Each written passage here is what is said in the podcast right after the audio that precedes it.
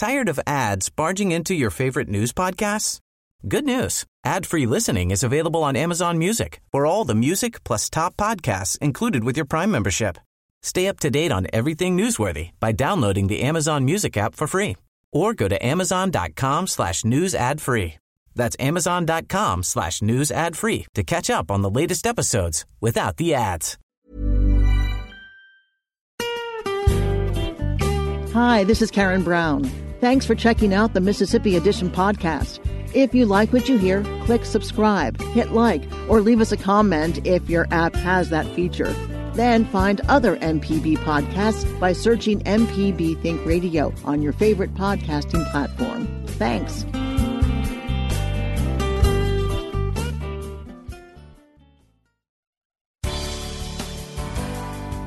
Good morning. It's eight thirty on Tuesday, August third. I'm Karen Brown, and this is Mississippi Edition on M P B Think Radio.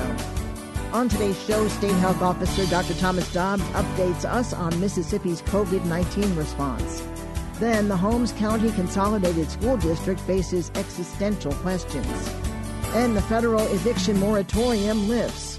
This is Mississippi Edition on M P B Think Radio. Today, we welcome in the state. We welcome in the state health officer. He sits down with our Desiree Frazier. Hey, good morning. Hey, Doctor Dobbs, how you doing? I'm wonderful. How are you doing? Well, I say I'm wonderful. I'm doing okay. The conversation turns serious. The Department of Health, alongside Mississippi's broader healthcare system, is under increasing pressure as COVID nineteen case counts spike. Over this past weekend alone, the state recorded almost five thousand new infections. We're seeing an explosion of cases of, of Delta variant. It, it's so very contagious. And with, you know, us having more activities in the summer and the confluence of this new variant sort of hitting our population, while we've been celebrating for, you know, during and after the fourth of July, we've seen a phenomenal increase in cases. And we know that when we see increases in cases, that leads to hospitalizations and deaths. And concurrent with that, we have seen really overwhelming stress on our healthcare system, as bad as, as we have seen it. And it's actually going to be worse than we've ever seen it, without a doubt. I know on Friday you were saying there were very few I C U beds. More people needed them than were available. Do you know how it is at this point? I don't have a new assessment, but I, I do have a sense that it's worse. I get calls throughout the weekend about, you know, different hospitals talking about their individual stresses. I mean, the, the other challenge is, is we're having some nurses and physicians who are out with COVID, and that puts additional stress on the system. It's only going to get worse. I did have a health system tell me that they actually think they're going to run out of ventilators, which is something we haven't really even contemplated in a long time. And when this initially began, was it the National Guard that was going to provide ventilators? Well, we do, through our operation in conjunction with MEMA, have some support that we can provide. And certainly we, we will make sure that we okay. provide what resources are, are needed. But healthcare is an exhaustible resource, and I think we forget that. And we, through our collective inaction, just to be frank about it, have put ourselves in this situation. This was avoidable. I mean, was there going to be a Delta wave? Yeah. But was it going to be like this? It didn't have to be. It's a tragedy of complacency that we're witnessing right now. You know, ninety-five to ninety-nine percent of the feedback we get is positive. I mean, there are some negative people, and, and I've even had some threats of physical violence. But by and large, it's been very, very supportive. And, and our political leaders have, have been supportive of our public health mission. Just to be honest, I think we're very fortunate in that. But it's still very challenging because we have full-on adopted the individual decision to, you know, forego masks and other sort of restrictions when collective action would, would be really more important. I do want to say just one thing about the mask situation. I do think that that's become a little bit too hot and heated. You know, would masks help? It really would. But what's really driving this are mass indoor social gatherings. It's, it's going to be, you know, getting together at weddings or parties or social events or, you know, crowded bars and restaurants. That's really what's happening. And so even if you don't want to wear a mask, I mean, people are not really catching it through sort of transient walking through the grocery store, most likely, but it's going to be hanging out with a whole bunch of your, you know, closest friends or extended contacts in a crowded event where one person's going to spread it to twenty or thirty. That's what's going on. So please, I, I really implore that everyone, just for, as we're getting to the Delta wave, sort of back down on social activities and just kind of spend a lot more time with your family at home and avoid large indoor social gatherings. Governor Tate Reeves is saying. He reportedly said that masks are foolish. Does that make your job harder? Well, we do know that masks, especially medical quality masks, are an important additional measure that can prevent transmission. We clearly see that there's not a collective interest in having mandates, and, and we see that. But it's going to be really tough on schools. I, I really do feel sorry for school systems that are opening up that feel like they don't have the capacity to have their kids wear masks. I understand the the argument that, you know, if you if you can get a vaccine, it's your choice to take that risk. But, you know, our kids twelve and under don't have that choice. And that's going to be a real challenge. As you saw in, in the Lamar County schools, you know, they opened for a week and had to close immediately. And, and this is not surprising. This is going to happen over and over throughout the state because you can't put that many folks in a confined indoor space without any sort of limitations and not expect to see significant transmission. Have you talked to the governor at all about this? Yes, yeah, certainly. He and I maintain regular communications and advise him on updated situations.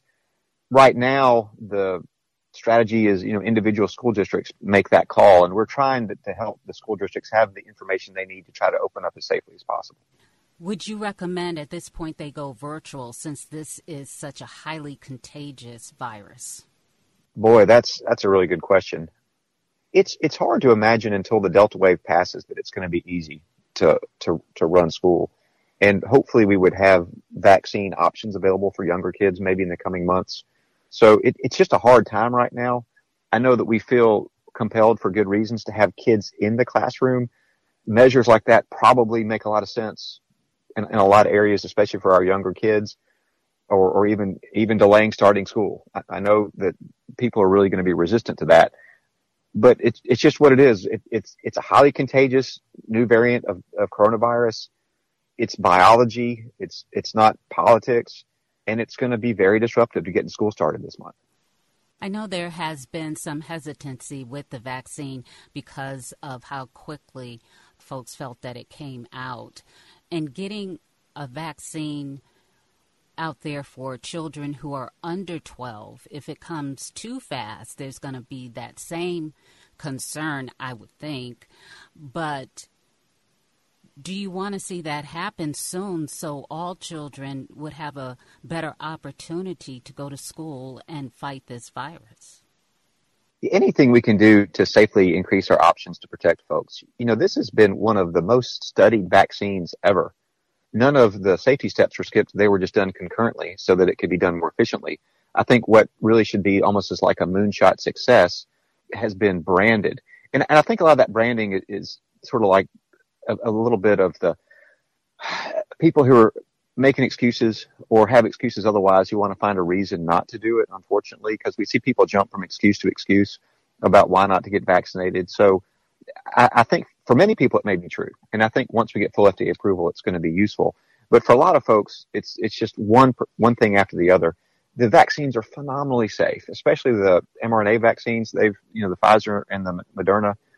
The performance profile is really unbelievably good. Not even with the Delta variant, it's very, very protective. It looks like it's going to be about over ninety percent effective against preventing severe disease. And and although you do have some breakthrough sort of viral shedding, there's no doubt about that. We knew that would happen with the previous strain. It's still going to be two-thirds of the time protective even for that. So if we had a lot more people vaccinated, we wouldn't be having this problem. Still, ninety-six percent of all new cases are unvaccinated. We don't need to be fixated on the small percentage of people who are vaccinated who are becoming either symptomatic, if mild, or spreading the virus, because that's a small, small percentage of what's driving this Delta wave. Are you seeing an influx in people wanting to get the vaccine at all? Yes, we are. We've seen over the past two to three weeks a doubling in our weekly vaccination numbers. So we anticipate that that will continue. I think people are recognizing the, the risk.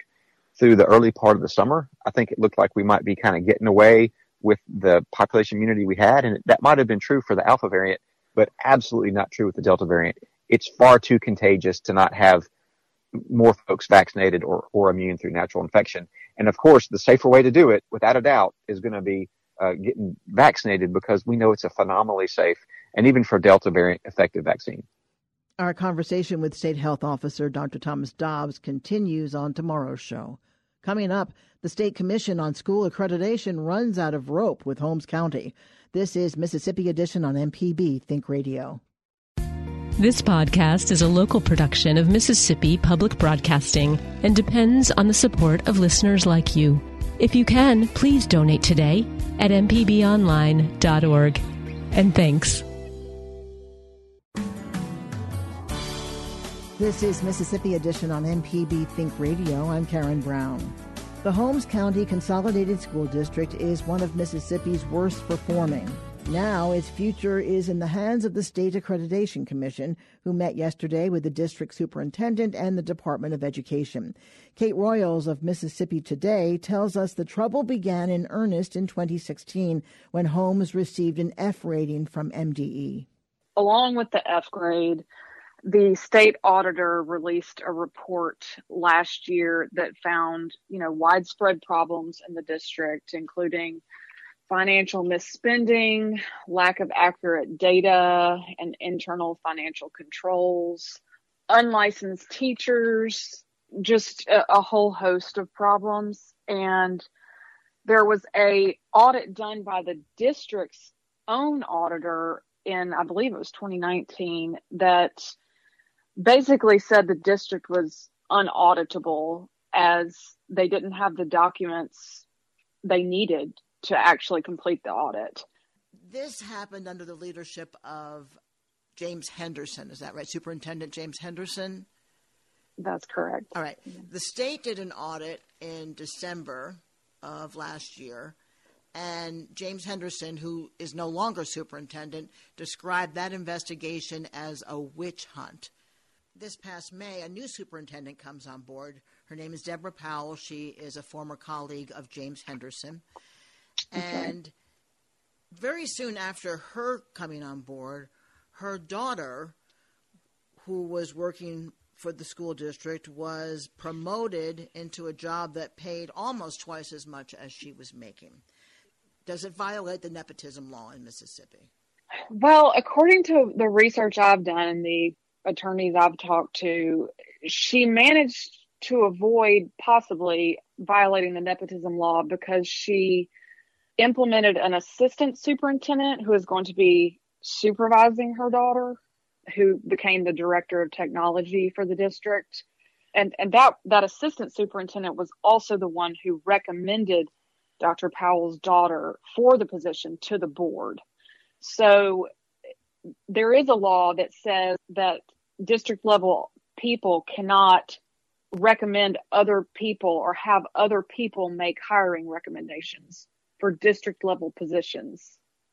All right. And so it, it seems like that was not done correctly or legally. Have some of the earlier charges that, for instance, teachers weren't licensed and were working there. Right. Has that been yeah. cleared yeah. up? No, she did tell the commission on Monday that she is working with several colleges and universities, Alcorn State, Jackson State, to get those teachers that don't have the proper certification enrolled in the coursework there so they can be certified by next summer. Given some of the background we've just discussed, tell us what happened yeah. yesterday at yesterday's hearing, which went on for uh-huh. some time, as I understand. Yes, it was uh, three hours. Well, first, the Mississippi Department of Education, particularly Doctor Paula Vanderford, who's the Chief Accreditation Officer for the State Department, made a presentation about the findings from the office's three months long on-site investigative audit that they did of the district that ran, I think, from about April to July.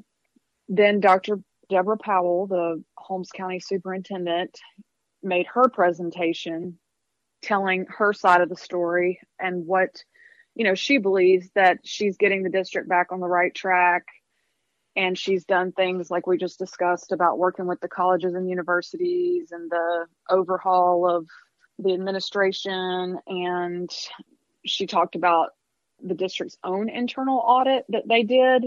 She has said that since she was hired in mid-May, she immediately took to figuring out what the district's problems were and what they were in violation of and conducted their own internal audit of the district. And so she talked a little bit about that. And the commission members had a chance to ask some questions of everyone involved. Now, there have been a and, number of times when the state could take over the school district. Is that what the intention is with this hearing? Yes, that is the intention. And, and you know, one of the things the school district said that was interesting was they kept saying, you know, where were you all before when we were really in a state of emergency when, you know, our finances were, they had a bunch of financial problems back in twenty nineteen. They referred to some real issues at the high school last year during the pandemic. The attorney actually described to it as the high school was turning into a virtual fight club because it was it was all virtual. That is the the idea that they are looking to take it over.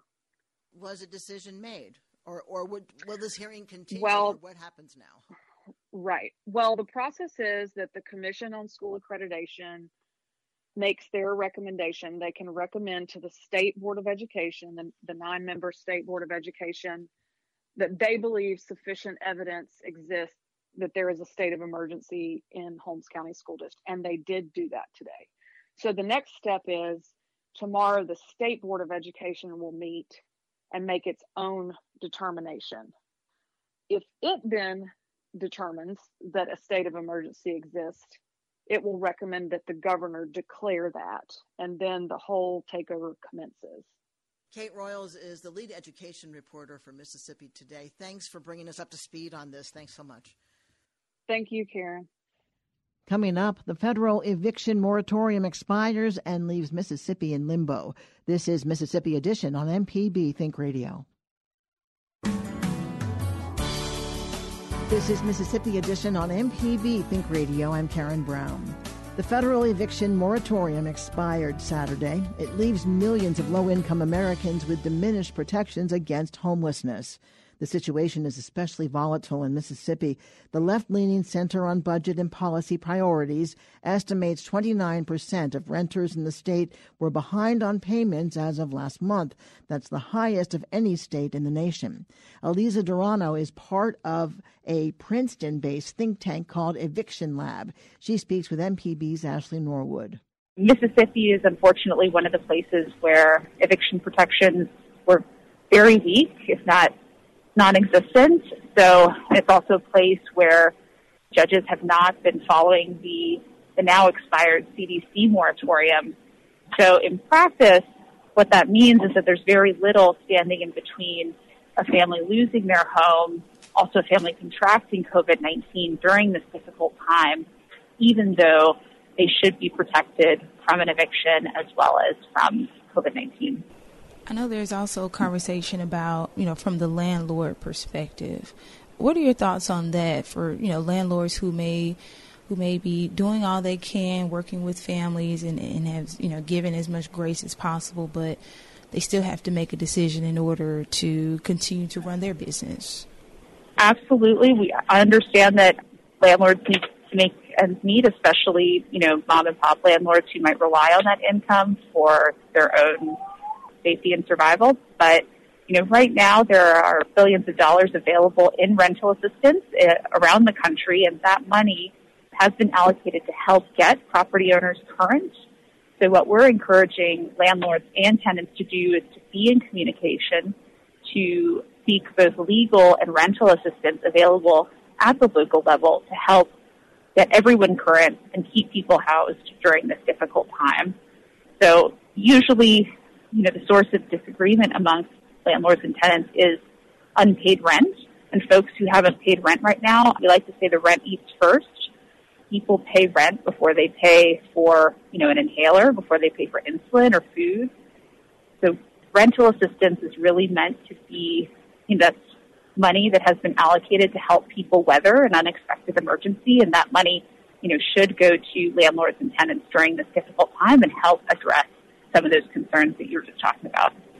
Can you kind of talk about some of the things that led to this point? Because there are some people who say, well, why are we still expecting this major crisis when there's been stimulus check after stimulus check or more unemployment benefits to kind of avoid this? You know, millions of renters across the country are are still in fear of losing their homes and also of homelessness right now. Emergency support such as unemployment assistance, you know, stimulus checks, rental assistance, eviction moratoria, all of those policies helped prevent people from losing their homes over the last eighteen months. But those protections have been expiring, and what that means is that now families who might have been relying on that, if you're facing job loss and relying on unemployment insurance, it's now expired. You know, the rent is still coming due. And according to the U S Census Bureau Pulse survey, you know, as many as ten million people in the United States have either no confidence or slight confidence in their ability to pay rent next month. We know from our research that eviction is a cause of poverty in America. We call it the Scarlet E, since it's a, since an eviction filing can damage a renter's credit and rental history, affect job security, the ability to find future housing, credit, and loans. There was actually a two-week period last year between August and September when there was no federal moratorium in place, and during that week we actually saw evictions spike above historical averages. So, you know, we're concerned that there might be uh, millions of families at risk of, of both facing eviction and also homelessness in the coming weeks and months. The C D C moratorium was an important but tattered Band-Aid. And what I mean by that is that in some parts of the country, it provided judges with the justification they needed to stay or delay eviction cases and prevent people from getting kicked out of their homes this year. But in a place like Mississippi, but, you know, and also places like Ohio or Arkansas or Louisiana or Georgia, in many parts of the country, judges have contested the C D C order, so tenants have not had that protection available to them. And what that means is in our eviction tracking system, where we've been scraping court data for six states and thirty-one cities, we've seen over four hundred fifty thousand eviction filings just during the pandemic. And during the C D C order, we've seen three hundred fifty thousand cases. And while that is lower than historical averages that we have, in, in twenty sixteen, when unemployment was under five percent, we were still tracking three point seven million evictions filed per year, or seven per minute. We were at crisis levels before covid nineteen entered the scene, and right now I think we're in an important moment. Eviction acts as a cause of poverty in America, particularly for women, communities of color, and children, and so we have the ability to, you know, choose a different path now to help, you know, families, landlords get current, stay in their homes, and to heal from the last year and a half. That's Aliza Durano with Eviction Lab. Thanks for listening to the Mississippi Edition podcast from M P B News and M P B Think Radio. Don't forget to subscribe if you haven't already, and if your app lets you, leave a comment or review. We really do appreciate it. Remember, you can always get in touch with M P B News on Facebook and Twitter, and fresh episodes of the podcast are posted every weekday morning. I'm Karen Brown. Thanks for listening. This is Mississippi Edition from M P B Think Radio.